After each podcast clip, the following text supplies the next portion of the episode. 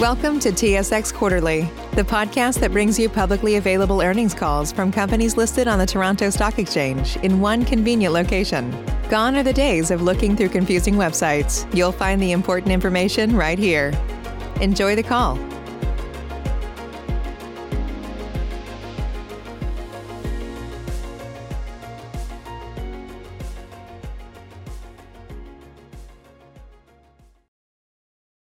Participants, please stand by. Your conference is ready to begin. Ladies and gentlemen, thank you for standing by. Welcome to the First Capital REIT's Q3 results conference call. During the presentation, all participants will be in a listen-only mode. Afterwards, we will conduct a question-and-answer session. At that time, if you have a question, please press star one on your telephone keypad. I would now like to turn the conference over to Alison. Please proceed with your presentation. Thank you, and good afternoon, everyone. In discussing our financial and operating performance and in responding to your questions during today's call, we may make forward-looking statements. These statements are based on our current estimates and assumptions, many of which are beyond our control and are subject to a number of risks and uncertainties that could cause actual results to differ materially from those expressed or implied in these forward-looking statements. A summary of these underlying assumptions, risks, and uncertainties is contained in our various securities filings, including our Q3 MD&A, our MD&A for the year ended December 31st, 2020, and our current AIF, which are available on SEDAR and on our website. These forward-looking statements are made as of today's date, and except as required by securities law, we undertake no obligation to publicly update or revise any such statements. During today's call, we will also be referencing certain financial measures that are non-IFRS measures. These do not have standardized meanings prescribed by IFRS and should not be construed as alternatives to net income or cash flow from operating activities determined in accordance with IFRS. Management provides these measures as a complement to IFRS measures to aid in assessing the REIT's performance. These non-IFRS measures are further defined and discussed in our MD&A, which should be read in conjunction with this conference call. I will now turn the call over to Adam. Okay. Thank you very much, Alison. Good afternoon, everyone, and thank you for joining us today for our third quarter conference call.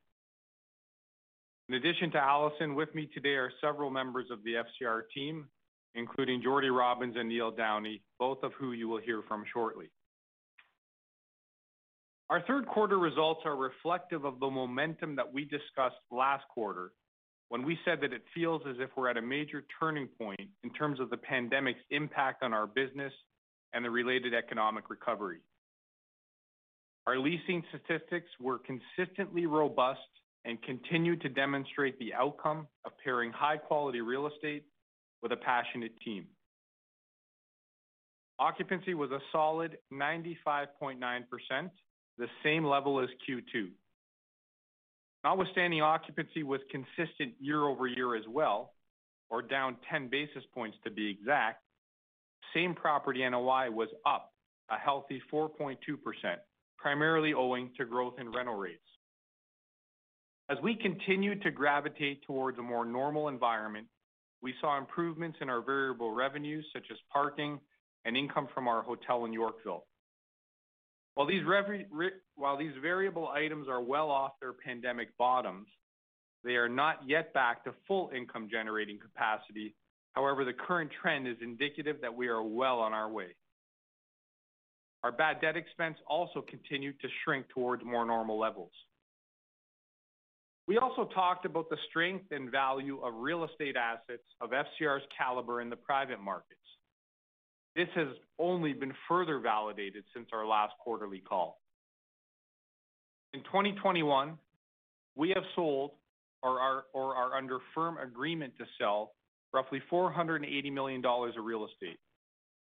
Several of these are non-core income-producing properties, such as Langley Mall and our properties in Airdrie, Alberta. And the balance are mixed-use developments in Toronto, namely Station Place, King High Line, and Christie Cookie. In these properties, we chose to sell a partial interest to residential-focused partners being Centurion REIT, Woodbourne, and Pemberton Group, a recognition of both the future value of these properties and the importance we attribute to aligned strategic partners. To put our NAV and property sales into context, let's go back to when the pandemic started. Our NAV was 23.39 dollars at the end of 2019, our highest NAV ever up to that point. Then the pandemic struck early in 2020. We were proactive and wrote several of our assets down to reflect what was going on. During 2020, our NAV hit a low point of 22.24 dollars, which is a similar level to where we started this year. But a lot has happened since then.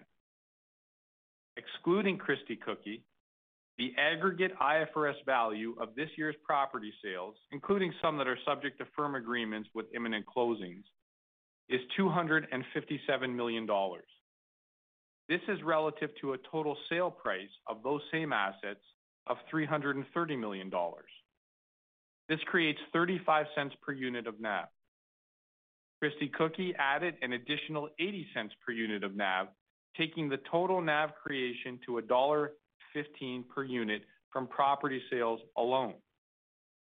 That's a lot of annual NAV creation from a pretty small subset of the portfolio.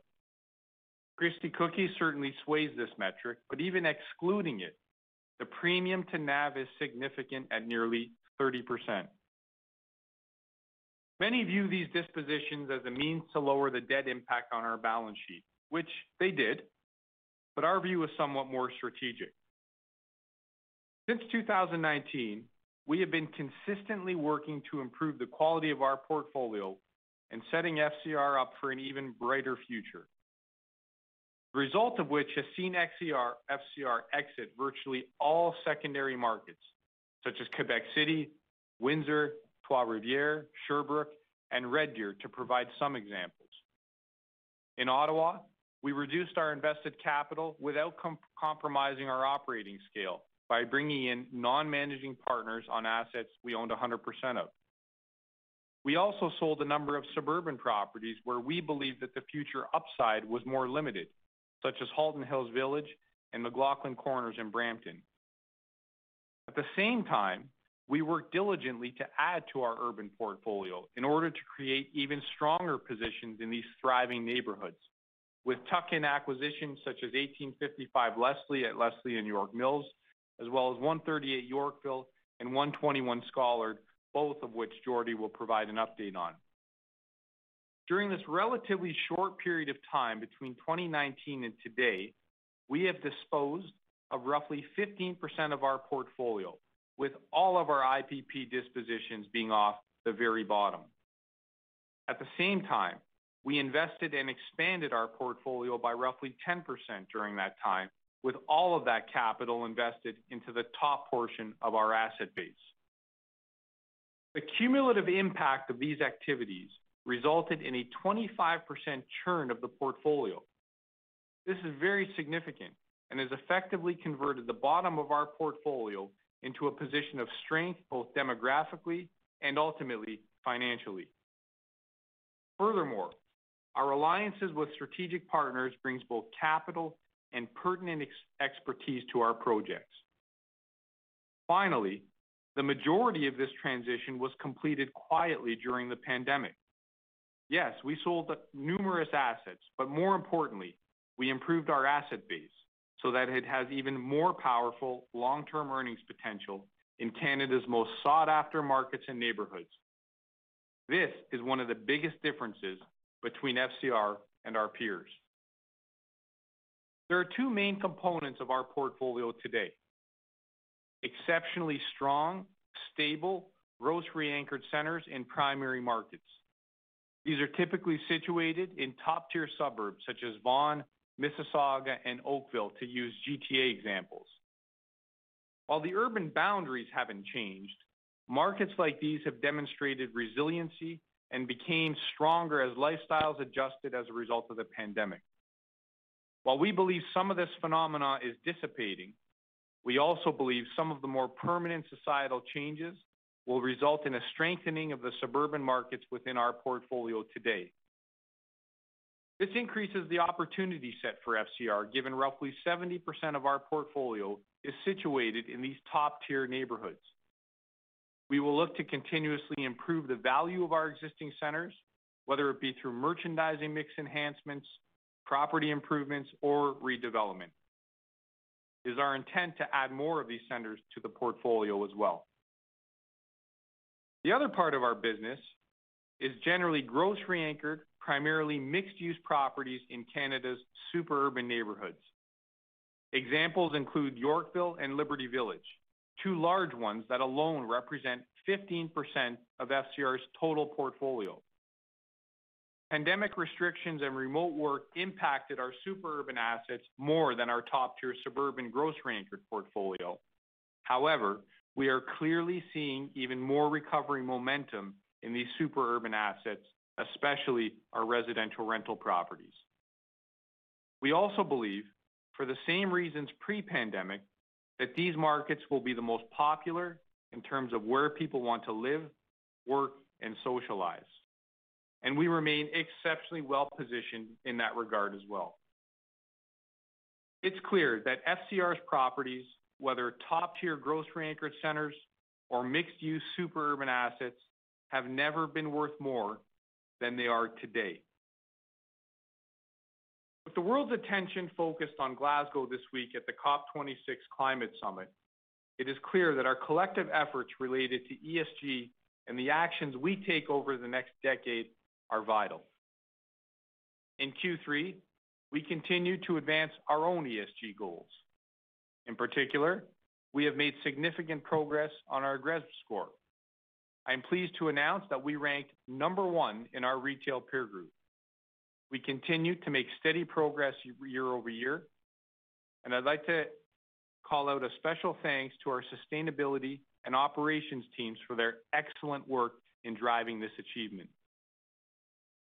Our Equity, Diversity, and Inclusion Council continues to be very busy with a focus on increasing knowledge, awareness, and sharing within our team, and recently hosted two important keynote speakers, one on raising awareness to living with invisible disabilities, and the other on Indigenous inclusion.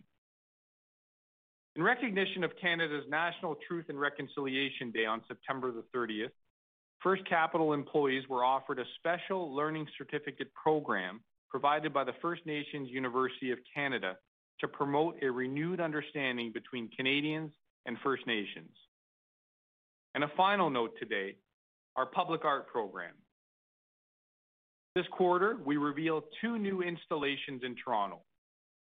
At our Yonge and Roselawn site, FCR engaged three young student illustrators from the Ontario College of Art and Design to paint a mural depicting a positive message of inclusion, diversity, and hope.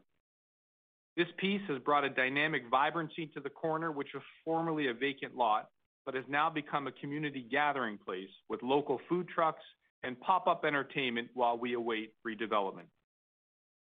At 3080 Yonge, our Loblaw City Market grocery-anchored mixed-use property at the corner of Yonge and Lawrence in Toronto, Lighten Up, our most recent public art commission, depicts massive, eye-catching steel balloons suspended above the entrance of the property.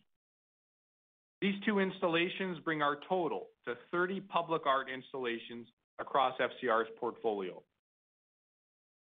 We look forward to providing more updates on ESG in the future.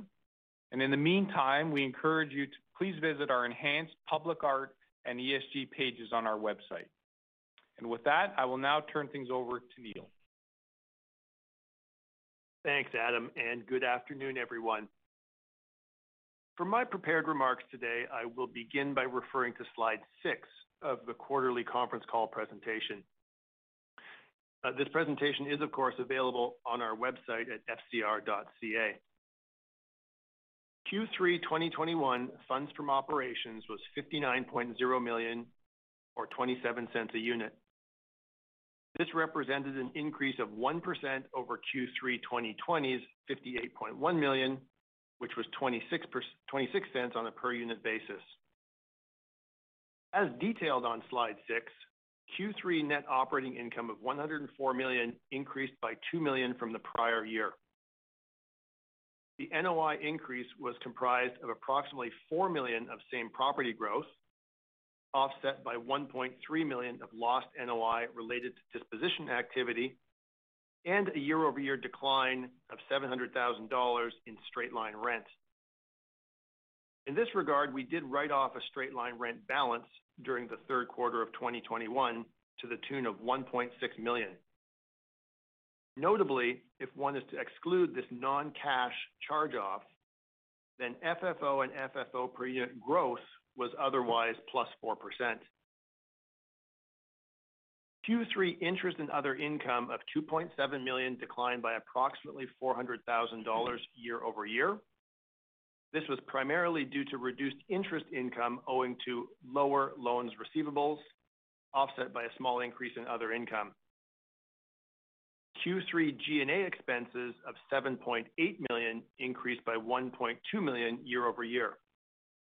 This is a sizable increase in percentage terms, but as we've previously indicated, 8 million dollars per quarter is a good near-term run rate as we return to a more normalized business cadence and we return to office. Collectively, our other gains, losses, and expenses, or OGLE for short, these tend to cause some periodic variability in our reported FFO. As detailed on slide eight, OGLE amounts were not material in either Q3 of 2021 or the comparable 2020 period. As such, they were really of little to no consequence to reported FFO or the year-over-year growth rate in FFO. While not detailed specifically in the conference call deck, I will make a few comments about the sequential results from Q2 to Q3. In short, the underlying results were very steady. Excluding OGLE amounts, Q2 2021 FFO was 800,000 dollars lower than the Q3 results. Quarter-to-quarter, NOI was steady at $104 million in both quarters. Interest and other income was up slightly quarter-over-quarter, and corporate expenses were down slightly. Again, were it not for the one-off charge-off of straight-line rent, FFO would otherwise have been $61 million this quarter, a 4% sequential increase. Moving to some of our operating metric performance, beginning with slide nine. As mentioned, Q3 same-property NOI growth was approximately 4 million dollars or +4.2%. Same-property lease termination fees were modest at approximately 500,000 dollars in each of Q3 of this year and Q3 of last. Thus, the termination fees had no real impact on same-property NOI growth. Same-property bad debt expense was 1.3 million in Q3 of 2021, which was 1.5 million lower year-over-year. Therefore, Q3 same-property NOI growth, excluding lease termination receipts and bad debt expense, was +2.6%. This core organic growth rate was driven largely by growth in rents, given that occupancy was stable. You can see this by turning to slide 10. FCR's Q3 period end and period average occupancy were both 95.9%. This occupancy is within 10-20 basis points of the Q3 2020 statistic and is very steady versus Q2 of this year. Turning to slide 11 and extending a theme that has been consistently positive, Q3 leasing velocity remained strong. Renewal leasing volumes were 466,000 sq ft in the quarter, and these were effected at an average rent of 23.16 dollars per sq ft. This equated to an increase of 8.8% when measuring the first-year renewal rent relative to the rent in the final year of the expiring lease.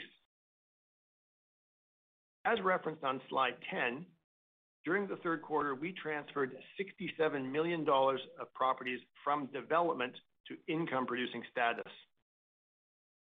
This included 22,000 sq ft of commercial area, plus approximately one-half of the 333 residential suites at our Station Place mixed-use project in Etobicoke, which remains early on in its lease-up phase.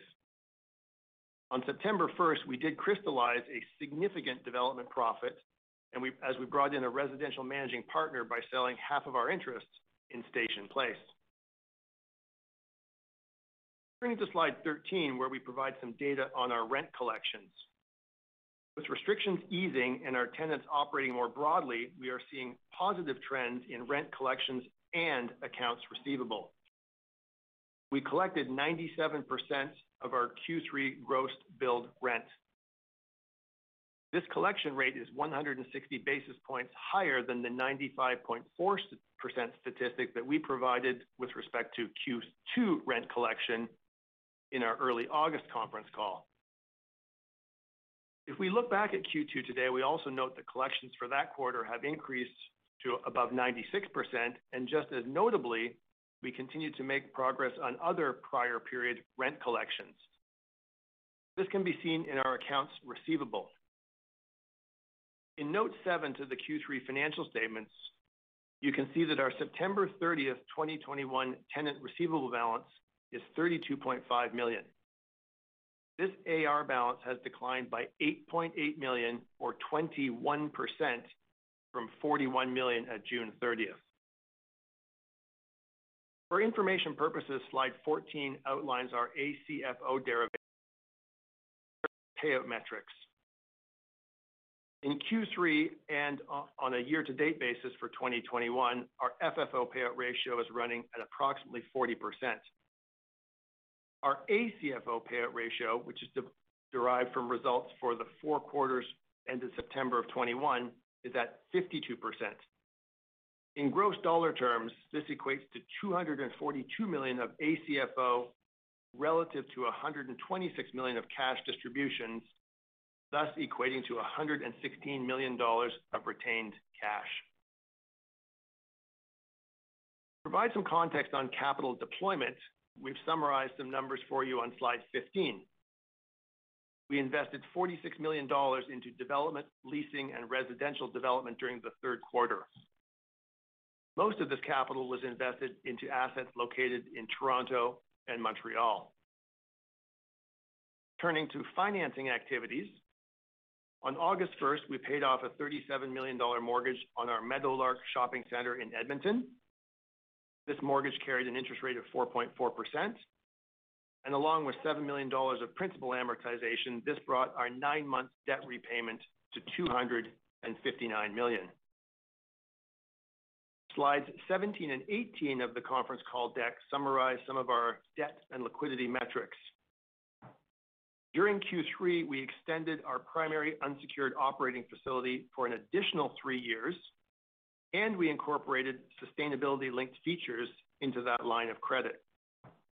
This 450 million dollar revolver now matures in mid-2026 versus mid-2023 previously. The cost of funding for the extended term remains unchanged from prior. We also secured a new 100 million dollar bilateral three-year revolving credit facility at a lower cost of funds. This facility matures on August 31st, of 2024. Overall, our September 30th liquidity position was 725 million, and this included 45 million of cash and 680 million of availability on our 800 million dollars of unsecured revolving credit facilities. At the end of Q3, the REIT had 7.3 billion of unencumbered assets, representing 72% of the balance sheet. Notably, that unencumbered asset pool increased from 7.0 billion at June 30th. On the disposition front, held for sale assets had a value of 279 million at September 30th. This is 98 million dollars lower than June 30th. However, during the quarter, we sold assets having an aggregate value of 171 million. In wrapping up my remarks, I will also note that since quarter end, we have completed income property sales with an aggregate value of 73 million. By the end of this month, we anticipate completing additional sales at a value of 72 million. Moreover, with cash coming in the door, just this week, we prepaid 84 million dollars of mortgages that formerly had 2022 maturity dates. Along with reducing our debt, this further increases our unencumbered asset pool and lowers our secured debt to total assets ratio. That concludes my remarks, and I will now turn the call to FCR's Chief Operating Officer, Jordie Robins, to provide some additional comments on the leasing environment and our investment and development activities. Jordie? Thanks, Neil, and good afternoon. Q3 was what I would describe as a very positive quarter. As you've heard from Neil and Adam, operationally, our assets continue to perform well based on all measurable KPIs.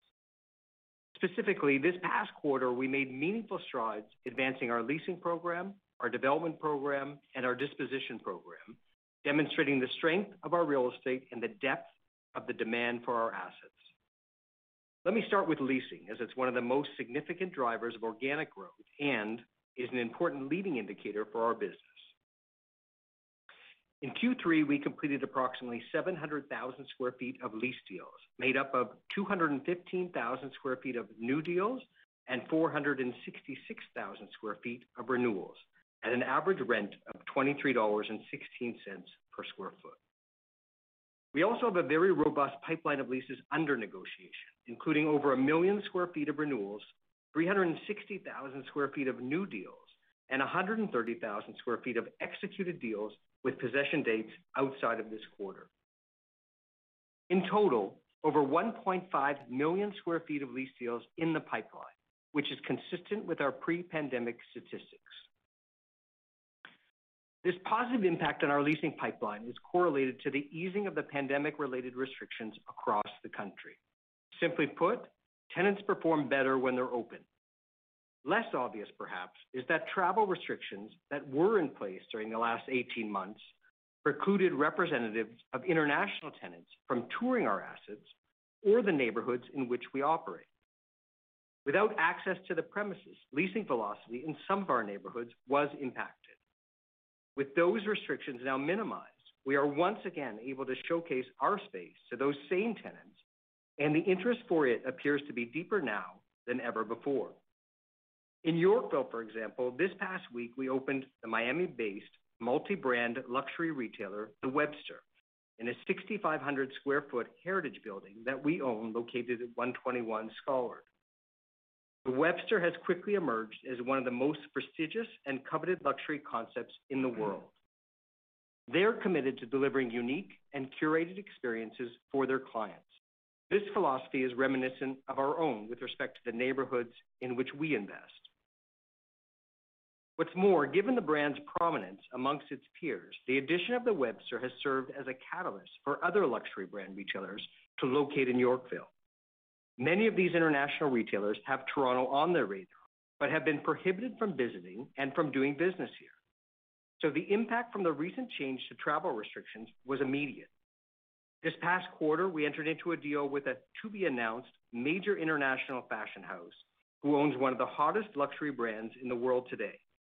Opening in Q4, this brand will occupy the 7,000 sq ft of space formerly leased to Diesel that sits adjacent to Chanel on Yorkville Avenue. They will start with an exclusive holiday activation and then transform the space into their flagship location in Canada. Next quarter, we'll be able to share more on this tenant and several other exciting luxury retailers we're working with in Yorkville. While the pandemic has caused tremendous individual and economic pain for all around the globe, we have seen some silver linings as it relates to our business and the tenant mix of our portfolio in particular. Specifically, we lost a number of tenants in the initial months of the pandemic, but we've since been able to remerchandise most of this space with tenants of similar use, but with stronger covenants. The result for FCR is more resilient retail centers with the same necessity-based merchandising mix. We're able to drive this demand as opportunities for retailers to lease space in the neighborhoods that we are invested is rare, given the scarcity of product. Here in Liberty Village, for example, we're replacing a 3,000 sq ft independent restaurant with a Chipotle, who took possession of their premises in Q3 and who will pay meaningfully more in rent than the tenant they're replacing. Other tenants capitalizing on this opportunity to locate in Liberty Village include Nodo Restaurant, who will take possession, excuse me, of a 6,300 sq ft unit in Q4, and another to be announced, exceptionally well-known quick service restaurant, who have leased a 3,300 sq ft unit and who will take possession of their premises in Q1 2022. When you step back and reflect, in Liberty Village alone, we've upgraded the use and the quality of the covenant in three spaces, all at higher rents. This opportunity for FCR would not have been possible but for the extraordinary circumstances experienced over the last year and a half. During this past quarter, we made great strides addressing one of our largest opportunities as well. At Fairview Mall in St. Catharines, we finalized leases with three national retailers, Staples, PetSmart, and Winners, to occupy the majority of the former 100,000 sq ft Walmart box. In addition to improving the center's offering with these high-demand uses, the new tenants will pay market gross rents that are almost two times greater than the rent Walmart paid. PetSmart and Staples took possession of their respective premise in Q3, and we expect all three tenants will open in 2022. This past quarter, we made exciting progress with our active development projects as well. At Wilderton, our mixed-use project located in Côte-des-Neiges, Montreal, continues to progress. Metro and Pharmaprix took possession of their premises in Q2 of this year, and SAQ and Dollarama took possession of their space in Q3. All these tenants will be open to the public in the first quarter of 2022. Once open in their new space, we will commence demolition of their former premises, which will then allow us to begin the development of the 200,000 sq ft final phase. Here in Toronto, Shoppers Drug Mart and PetSmart both opened uh, in the third quarter in the recently constructed 60,000 sq ft addition to our Leaside Village Center. 98% of this space in the building is now leased. An adjacent pad is 75% leased and under construction. Possession for these tenants in this new pad will occur in Q4 this year. We received our demolition permit for 138 Yorkville in the third quarter as well. Demolition of the interior of the existing structure is currently underway, and we aim to commence shoring and excavation for the approved 313,000 sq ft luxury residential and retail development in the first half of 2022. We continue to maintain high conviction in this neighborhood and in this investment specifically, as the property is one of, if not the best, luxury condominium sites in the country. In addition to the projected profitability of the investment, 138 Yorkville will serve to improve the functionality of our already significant ownership position in the neighborhood, which includes Yorkville Village, the Hazelton Hotel, and the street front retail along Yorkville Avenue. We've designed 138 so that it will integrate with Yorkville Village and the hotel, adding potentially a new anchor tenant to our mall and several new exterior points of ingress and egress, which will improve circulation, visibility, and accessibility. In short, consistent with our strategy, we are realizing significant efficiencies and are making meaningful improvements to our assets as a result of our aggregated ownership position in Yorkville. Turning to investments, you will recall we had secured an option to purchase our former partner's 50% interest in 2150 Lakeshore for approximately 56 million dollars. In Q3, we closed on the sale of this 50% interest to Pemberton for 156 million dollars. Pemberton's deep residential development, community building, and large-scale construction expertise will be a critical asset for the expected 7.5 million sq ft of residential, retail, commercial, and the significant community uses contemplated. Pemberton is now fully engaged and aligned as our 50% partner and as our development manager. As expected, they've already proven to be an incredible addition to our team and will be an important part of the transformation of the property into a sustainable and inclusive master-planned, mixed-use, transit-oriented neighborhood.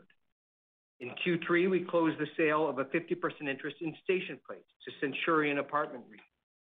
Station Place is a purpose-built rental property located in Toronto at Dundas Street West and Auckland Road.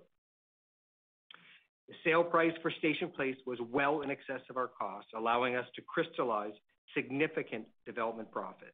What's more, with Centurion as manager, we were able to add residential expertise to manage the property and a partner to share the initial lease-up risk. The building houses 333 rental apartment units and 43,000 sq ft of retail, anchored by a Farm Boy who opened last month. As a result of the transaction, First Capital's effective stake in the property was reduced from 70.8% to 35.4%. During the quarter, we sold a 16.66% interest in our King High Line project to Woodbourne, a Canadian developer, operator, and investor in newly constructed residential rental properties. King High Line consists of 506 residential suites atop a three-story podium. Concurrent with our closing, Woodbourne purchased CAPREIT's 33 1/3% interest. So today, Woodbourne and First Capital each own 50% of the residential component. We wish to thank CAPREIT for their partnership and want to welcome Woodbourne and the expertise they will provide as we move forward. The property also consists of approximately 160,000 sq ft of retail space, in which FCR retained 100% interest.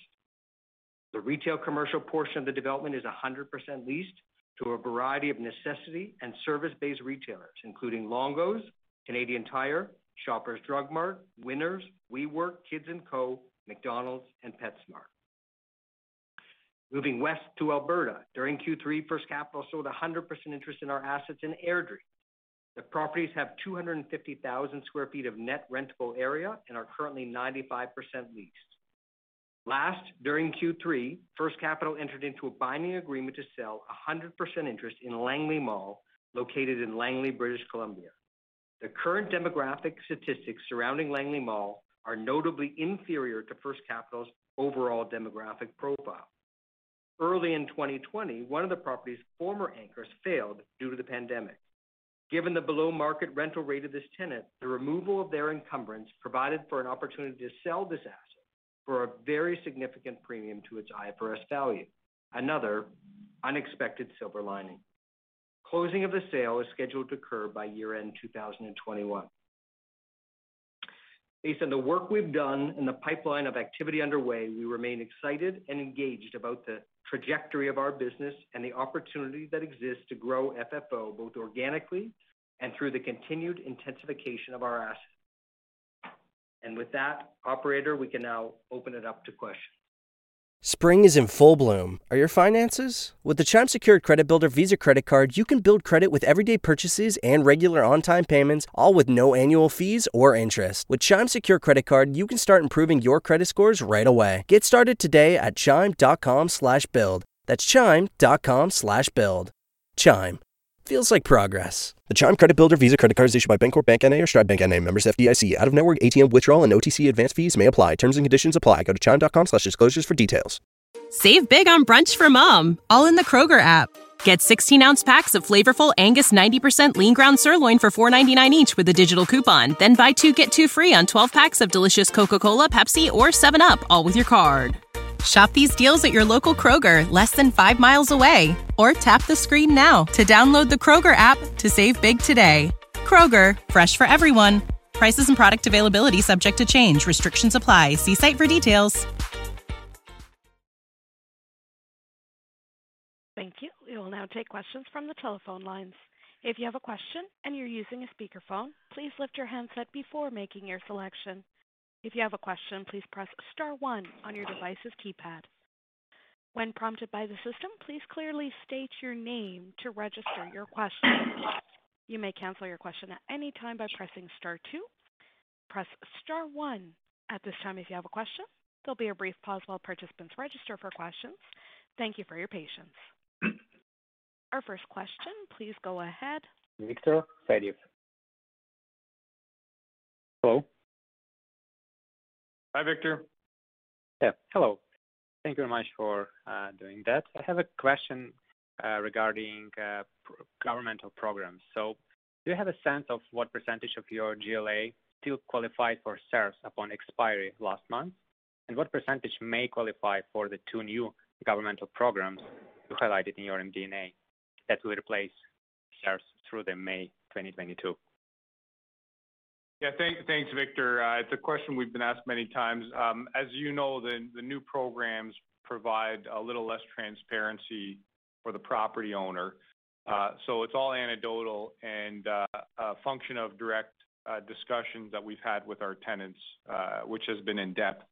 At this point in the pandemic, based on what we know, uh, very very few uh, of our tenants are uh, recipients of government support under that program. And with the with the easing of restrictions in the second half of this year in our largest market, which is Toronto/Ontario, Um, our view on uh the change or ending of the government subsidy program is something we expect uh, uh, uh, to have a very immaterial impact on our business, if any. Um so we our understanding is very few of our tenants, are, if any, are still participating in that program, and certainly looking forward, that would be the view as well. Yeah. Thank you very much. And probably as a quick follow-up, historically, your Q1 occupancy uh, on average has been 20 basis points below your Q4 occupancy, going back to 15 years or so, which is interesting, uh, is that then it recovered from Q2 to Q4 of that year. So I understand that you don't have a crystal ball, but based on what you are seeing in your portfolio today, how comfortable are you in commenting on what this season, Q1 versus Q4 occupancy change may be relative to historical precedent? Hi, Victor. It's Neil Downey speaking. Um, you know, that 20 basis points is an interesting, I guess, statistic that you raise, and possibly one that we're not even aware of. Um, you know, we have not seen, uh, by our numbers, any meaningful seasonality in the occupancy rate to our business. Um, Our business is not one in which there is a seasonal sales build or uh, historically, you know, a Q1 season in which there's an abnormal amount of tenant failures. Um, and if you look at simply the top 40 list of our tenants, I think you will only see two retailers in that top 40 list that could even be you know, classified as fashion in any way, and that would be Nordstrom and Williams-Sonoma. And that top 40 list is, in many ways, you know, a proxy for what the entire business looks like in terms of one that is really focused on everyday essentials, uh, everyday needs, and and regular weekly visits. So uh, we don't see a seasonal effect. Uh, What we have articulated, however, is that uh, you know, we've spoken about a couple of Walmarts in the portfolio where they will be uh, not in occupancy. Uh, one in Calgary that is out of occupancy as of today. And so that's something that we're dealing with, and we're feeling overall pretty good about our ability to uh not not suffer too much diminution in our Q4 occupancy rate, notwithstanding that Walmart vacancy.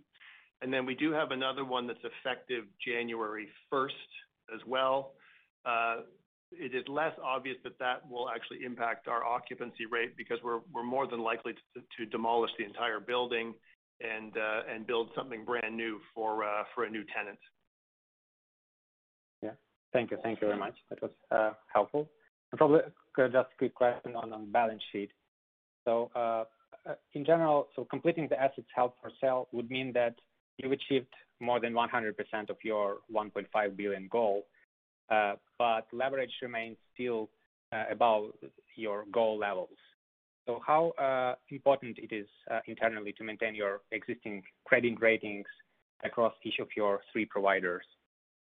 And what's your strategy on that? Yeah. So you're right. The initial disposition, I guess we'll call it target, has been achieved. Um, I mentioned in uh, the prepared remarks uh, what a massive uh, transition has taken place in the portfolio. And inherently, we have a different portfolio today than when we started that. And so um you know, we've been clear that as that transition has unfolded, um, that we've said that when we get to you know, debt to assets, whatever that number is going to be, inherently the debt to EBITDA number will be slightly higher than it previously was because we have culled lower quality slash higher yielding assets in favor of higher growth uh, assets. And so Inherently, that's what happens. Um, You know, we've gone through the worst 18 months uh, the business has ever faced. Uh, There was not one second during that time period where anyone on the management team or board was concerned about liquidity, solvency, meeting our obligations. Even early on when many tenants were unfortunately opportunistic in holding back rent, no one got paid late from FCR. Um, and so That that spoke volumes to us, so very comfortable from certainly a solvency liquidity perspective. Um, and Today, we're sitting here with a portfolio that we're much happier with. Uh, and so Our approach to dispositions is shifting to be more opportunistic. Uh, one of the things that means is that there will be an even greater discipline around securing premium pricing for the right assets to sell. And you know, when I look at some of the asset sales we did this year, like Langley Mall and Airdrie, uh, when you look at the real estate, the strategic fit or lack thereof, and specifically the pricing, we would have sold those no matter what. If we had no leverage on our balance sheet, we would have sold those assets at those prices. So that, that's a bit uh, uh, around how uh, we're viewing it. Um, and so I hope that answers your question. Yeah, sure, sure. It's really helpful. Thank you very much, and I turn it over to others. Thank you. Thank you very much, Victor. Thank you. The next question, please go ahead. Jenny Ma. Hi, good afternoon. Hi, Jenny. Just wanted to ask about your outlook for the redevelopment portfolio. You guys completed a pretty uh, big amount throughout 2020 and 2021, so that pipeline on the active developments is looking a little bit thinner. Can you give us some uh, outlook on, you know, what you're seeing within the portfolio and maybe quantum and timing of what you expect on the redevelopment front? Yeah. Jordie uh, will give you some specifics because obviously it's it's a very dynamic part of our business, and we have a bunch of things being completed, and we're on the verge uh, of starting a bunch of others while uh, there are some that uh, continue to progress that have been active both over the past year and into next year. But in terms of the quantum, you know, the, the short term, call it in the next one to two years, the investment in uh, our development program is likely to be in the range of 150 million-200 million, uh, depending on a number of factors, but that's kind of uh, a decent set of goalposts for you to work with. And um on the assumption part of your question, which if you can just confirm this, Jenny, is part of your question, what are the next series of properties that will undergo redevelopment in the near term? Was that part of your question? You know what? I don't think that it's the specific properties. The quantum is helpful. Maybe, um, if you can elaborate on what your expected returns might be. Um, I know in the past they've kind of hovered in and around 5%. Of course, it varies by property, but is that still something that you think you can achieve for future redevelopment and development projects? Yeah, in general, we do. Uh, obviously, we're seeing a different Uh, return profile for assets that are more heavily weighted to residential rental, where uh, the expected going in unlevered returns on day one of completion is lower than that. Um, we're also of the view that uh, even if the yields are thin initially, we have proven. I mean, our first residential development was over a decade ago, and the rents in place today are more than double what they were then. Uh, we've made a lot of money on residential rental uh, uh, beyond the point of completion of the development. And in today's environment, clearly that's an approach one we believe must take if you're being realistic. Uh so on those, they would be lower, but certainly, where there's a meaningful retail component, yeah, that would be a good ballpark. Okay. And is it fair to assume that the weighting of resi development would be similar to what's in the pipeline overall, so kind of, you know, in that 75%-80% range? Yes. Great. Okay. Um, I'm looking at the variable income that you guys had mentioned, and maybe this question is for Neil. Um, there's not a lot of uh, transparency in sort of what the inputs are, and that's okay. But when we're thinking about, you know, the number that was achieved this quarter, which was pretty healthy at almost 7 million dollars, like, what do you think the delta between that and full potential would be. Um, if I look back in in sort of the pre-pandemic quarters in 2019, it was tracking, you know, in and around 7 million dollars. Is is the the bucket for this line item different in terms of the composition? Like, how should we think about the potential upside, um, and whether or not there's any seasonality involved in this number as well, given that there's the hotel? Um, yeah. Thanks, Jenny. Uh, there is a bit of seasonality from the hotel. Um, on the flip side, there's also a bit of seasonality from things like parking, if you think around about holiday sales and the like. Um, you know, if you wanna kinda shortcut uh, the answer, we're probably still running at around 50 or 60% uh, in terms of an NOI contribution as to where those variable revenue streams would have been circa 2019. You know, Adam did make some comments about variable revenues are recovering, but equally, uh, we believe there's there's still good recovery potential uh, in those revenue streams. And the only other thing to keep in mind, Jenny, is that, uh, you know, going back to Jordie's theme of silver linings, and some opportunities that arose, one of them was the opportunity for us to acquire the remaining 40% interest in the hotel we didn't own. Um, when we're fully recovered, even on, you know, if you achieve the same level of contribution, um, given the size of the variable revenue pool, that that actually does swing it a bit. So just something to keep in mind. Right. Right. Okay. So so really you're looking at a different composition going forward versus 2019 then. So there's more room for that number to improve. Yeah. Mainly mainly from the hotel component. Okay, great. That's very helpful. Thank you. I'll turn it back. Okay, great. Thanks, Jenny. Thank you. Our next question, please go ahead. Sam Damiani. Thank you. Uh, good afternoon. And I just wanted to talk about dispositions. The 279 million held for sale, is that all expected to close in the fourth quarter? How much would likely slip into Q1? And just beyond that, are you teeing up more assets for disposition in the near term? And how should we think about your, I guess, your expected leverage uh, ratio over the next uh, couple quarters? So the majority, Sam, of uh, those dispositions held for sale are scheduled to close in Q4, but not all of them. Some of them are scheduled to close in Q1. Um, you know, to the extent you'd like it, we can give you something more specific on that front offline. I don't have the number handy. Um, You know, in terms of dispositions, uh, uh, I'll elaborate on you know, what I uh, said to Victor, is that uh we're we're a lot happier with how the portfolio stands right now. There's definitely been a shift over the course of 2021 as it's progressed to a more and more opportunistic mindset around that. Um, again, not which assets we would consider selling, but more the price that we would require to sell them. And so that that that has certainly continued. In terms of uh, our leverage metrics, they continue to drift down. Um, part of that has been the disposition activity. Uh, the bigger part, uh, looking forward, is going to be the full recovery of some elements of the business from that have been impacted by the pandemic.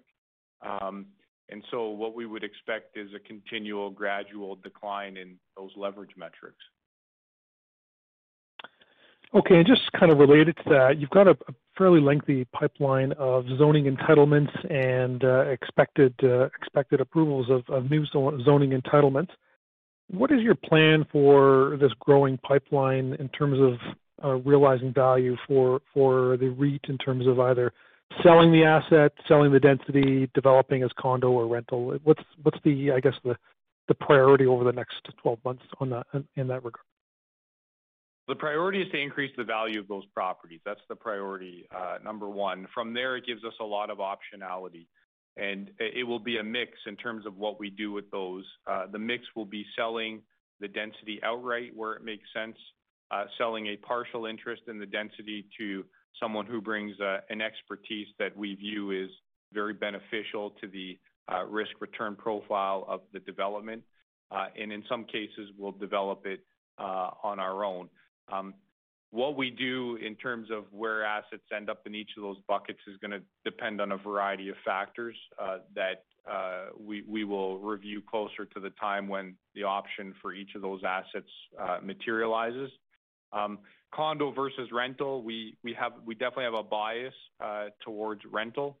Um, you know, we talked about this on previous conference calls where uh, condominium development is um, not a perfect fit by any stretch in a public company structure. We get penalized with the debt uh, through the development, and lots of people, lots of analysts like to focus on our debt much more than we do.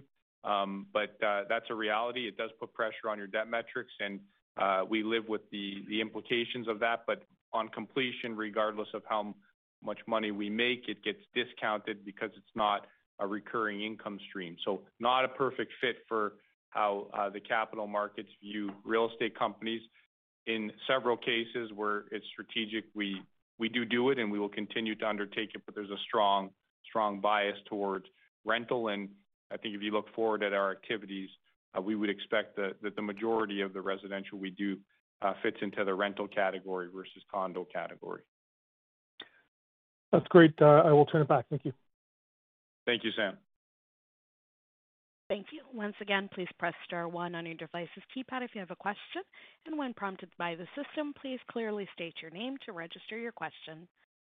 The next question, Pammi Bir, please go ahead. Your line is open. Uh, thanks, and hi, everyone. Um, just maybe rounding out the disposition discussion again. Um, as we think about maybe the program over the next, call it 12 months or so, you know, given that you've already cycled out a lot of perhaps some of the non-core assets, is it fair to think that, you know, what comes up next will be, again, predominantly density related? Or perhaps some income-producing assets to um, partners uh, of maybe some of your core assets? Well, the short answer, Pammi, is we don't know. Um, uh, certainly, there's a lot of strategic merit to some of the developments where we do intend to bring in uh, what I'll call a strategic partner. Um, but you know, some of the income-producing stuff will be a function of opportunity. And you know, it's not that we don't own any asset that you know, some of the assets we do hold, we still plan to sell long term. And you know, Jordie talked about one, which is our asset in St. Catharines. Um, there was an opportunity to reposition the Walmart that vacated uh, just before COVID started. Uh, it's taken a bit longer because of, of the pandemic, but uh, you know that that that's done now. We've secured leases uh, in a manner that are creating a lot of value in that former box. The property will be worth more uh, when we're completed than it was uh, when Walmart was there and we feel that that value uh, may be discounted if it's sold, uh, you know, prior to the full execution. But certainly that's an example of an asset that FCR is very unlikely to hold in five years. Um, when we trade out of it will depend on a number of things, but the mindset is opportunistic, and that's that's what I would encourage you to to keep in mind when you think about how we're approaching dispositions uh, looking forward. Got it. Um, and we have seen, you know, as we think about some of the transactions we've seen, or I guess pricing on transactions for just, you know, your sort of bread and butter, grocery anchored uh, properties uh, across Canada, the appetite is still quite strong. Curious if you've seen perhaps pricing change for the types of uh, assets in your portfolio in that group over the past, you know, a few months, or at least over the course of this year. Are you seeing any pressure from a cap rate standpoint? Yeah, we're seeing a lot of pressure. I'm not sure I've ever seen a transaction market this strong uh, for grocery-anchored retail uh, and uh, mixed-use properties in cities like Toronto, Montreal, Vancouver. You know, we're fortunate those are the two types of assets we own, but um, we've never seen pricing stronger for either one of those than what we're seeing today. Got it. Um, maybe just last last one for me. You know, it sounds like, you know, from a leasing standpoint, the velocity is, it does seem quite strong and um, occupancy is, I think, uh, maybe a bit above your long-term average. The leasing spreads are coming in pretty good. Um, so when you look ahead, you know, how much further upside do you see from an occupancy standpoint? And then just on the flip side, what might give you some concern on the outlook? Well, I mean, we view full occupancy somewhere between, call it 95 and 96.5%. The highest occupancy level the company's ever achieved is 96.9%, uh, which was achieved in Q4 of 2019, uh, so just before the pandemic.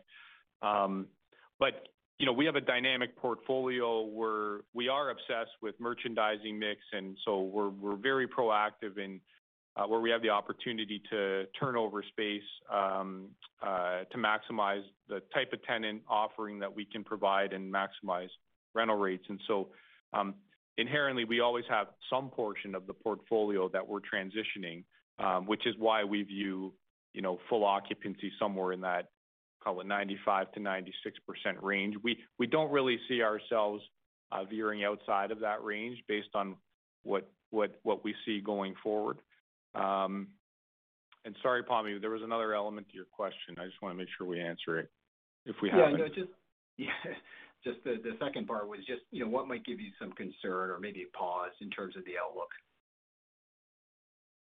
Well, I mean, the obvious one is we feel like the pandemic-related restrictions have definitely headed in the right direction. But uh, the obvious concern is any type of reversal on that front.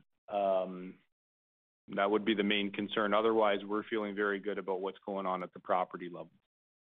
So, you haven't really, uh, I guess, uh, maybe one extension to that is you haven't really seen much perhaps change in, I guess, demand from some of the small shop tenants or some of the independents? Uh, we have seen a change. We've seen demand accelerate the last few months, especially in Ontario and Toronto specifically. Okay. Thanks very much. I'll turn it back. Okay. Thank you very much, Pammi. Thank you. The next question, please go ahead. Tal Woolley. Hey, good afternoon, everybody. Hi, Tal. Um, just a couple of quick questions uh, to start up front. Uh, for the debentures coming up in uh, 2022 or that are maturing in 2022, assuming, Neil, you'll just be looking to refinance those in the market? Well, Tal, I think we have a lot of options given the financial flexibility within the capital structure, our liquidity, and the fact that we continue to have proceeds coming in the door from asset sales uh in Q4 and beyond. So, you know, we're uh we're evaluating our options, and we'll uh we'll address those in due course. Okay. And then, Jordan, I'm just wondering if you can talk a little bit, you know, and there's no, Uh, you know, some real motive behind this. I'm just trying to get a sense of what's going on on the ground.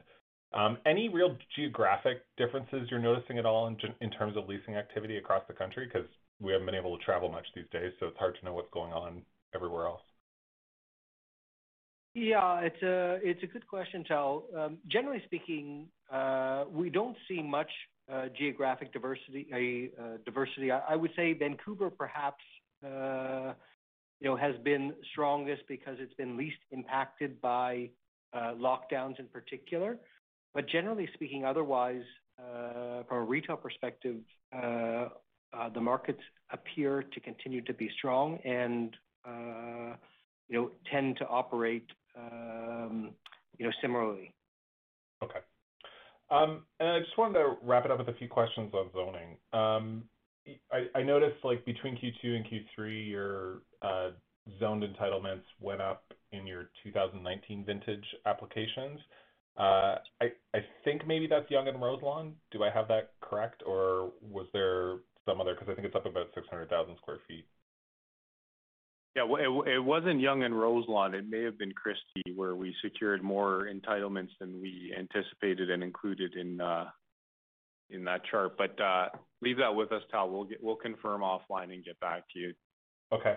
And then uh, if we're just looking at the next 12, 18 months, what are some of the, you know, critical, you know, zoning decisions you would expect to see on you know, on properties and, any other, you know, we've talked before about transit decisions, stuff like that. If you can just give us an idea of what what we should be expecting to see over the next over the next while.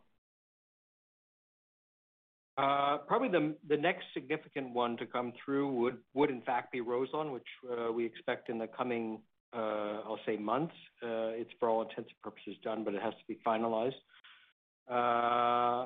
And you know, the next tranche will be coming through, I would suggest in the next 12 to Yeah, probably 12 to 15 months. Um, and that is a tranche we can talk about Um, maybe next call. Okay. Um, and just lastly, um, obviously, inclusionary zoning has become a kind of a hot topic at City Council of late. What are your thoughts sort of with uh, what the city's proposing and how you think it might impact your planning going forward? Look, inclusionary zoning doesn't work. I mean, uh, that's our view. We feel that's been proven. Uh, ultimately, the cost of Uh, any diminution of value in portions of the site get passed on to the balance of the site. Um, Gordie, anything else to add? No, and I think that's the frustrating part, is the, you know, the city's view is that uh, they can be treated uh, distinctly. And the fact is, to Adam's point, it has an overarching impact. Ultimately, our position is what we have to figure out a way to increase supply in order to address affordability in particular. Yeah, and we know REALPAC is working closely with uh, various governments to uh, articulate that fact. Uh, our view is black and white. Supply is the only thing that contributes to the affordability issue we have.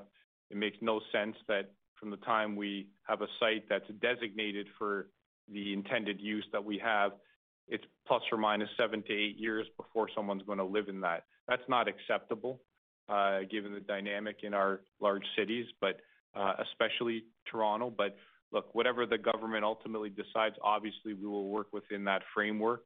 Um, and, you know, REALPAC is very active, trying to articulate the views of the industry in hopes that whatever policies do get implemented, uh, achieve their intended purpose. Our view is inclusionary zoning will not do that. And you've talked a bit about, um, you know, the density market, or sorry, the market for potential development, uh, you know, right now has been pretty strong. And I'm wondering, like, to what extent, you know, and when you're having these conversations or hearing about what's going on, to what extent is this legislation, like, a factor right now in the decisions that people are making? Well, look, it's always a factor that we have to consider. Uh, we try and consider all factors that could influence either demand uh, uh, of what we have or the value of what we have. And so government policy, especially around housing, is something we pay close attention to, for that very reason. It's one of many factors that we consider in making those types of decisions. Okay, that's great. Thanks for the help, Adam. I appreciate it. Okay, very good. Thank you, Tom. Thank you. Last question, please go ahead. Dean Wilkinson. Good afternoon. Um, good afternoon, Dean. Uh, sorry for taking you over the hour. Uh, Adam, you're in the unique position where you can sell assets at a premium, perhaps a substantial premium to NAV, and you could go into the market and buy your equity at a 25% discount. How are you guys thinking about the potential of that uh, accretion dynamic? Yeah, uh, well, we're we're thinking about it. Uh, you know, that that's for sure. Um, you know, speaking of the discount, the operational and transaction activity that we've achieved, especially this year, has been better than we expected. And when mm-hmm. you look at what the business has done and the value that's been created just this year alone, uh, our unit price is disappointing, to say the least. Um, but we're staying focused on executing our plan. Uh, the outsized disconnect between the intrinsic value of our company or the NAV and the stock price is a top priority for management and the board. One thing that we're cognizant of when it comes to selling a material amount of assets to do that is just there's other implications. There are implications on the scale and platform, Um, and other things that really weigh into that fact, uh, which is why we haven't done that to date. Okay, good. That's, that's all I had. Thanks. Okay, very good. Thank you, Dean. Thank you. There are no further questions registered at this time. I'd like to turn the meeting back over to Adam. Okay, thank you very much. And uh, we'd just like to take this opportunity to thank everyone for taking the time today and for their interest in FCR. Have a great afternoon. Bye-bye. Thank you. The conference has now ended. Please disconnect your lines at this time. Thank you for your participation. Why pay more for a separate CoQ10 supplement? Enjoy twice the benefits with SuperBeets Heart Chews Advanced from the number one doctor, pharmacist, and cardiologist recommended beet brand for heart health support. The new SuperBeets Heart Chews Advanced by HumanN is now infused with CoQ10. That's essentially like getting CoQ10 for free. Our powerful blend of beetroot, grapeseed extract, and CoQ10 ingredients support nitric oxide production, healthy blood pressure, healthy CoQ10 levels, and heart healthy energy with two tasty chews a day. Plus, SuperBeets Heart Chews Advance are plant based, so you get heart healthy energy without stimulants. For a limited time, get a free 30 day supply of SuperBeets Heart Chews on all bundles and 15% off your first order by going to radiobeets.com and using promo code DEAL. That's radio, B E E T S.com, code DEAL. Save big on brunch for mom, all in the Kroger app. Get 16 ounce packs of flavorful Angus 90% lean ground sirloin for $4.99 each with a digital coupon. Then buy two get two free on 12 packs of delicious Coca Cola, Pepsi, or 7UP, all with your card. Shop these deals at your local Kroger, less than five miles away. Or tap the screen now to download the Kroger app to save big today. Kroger, fresh for everyone. Prices and product availability subject to change. Restrictions apply. See site for details.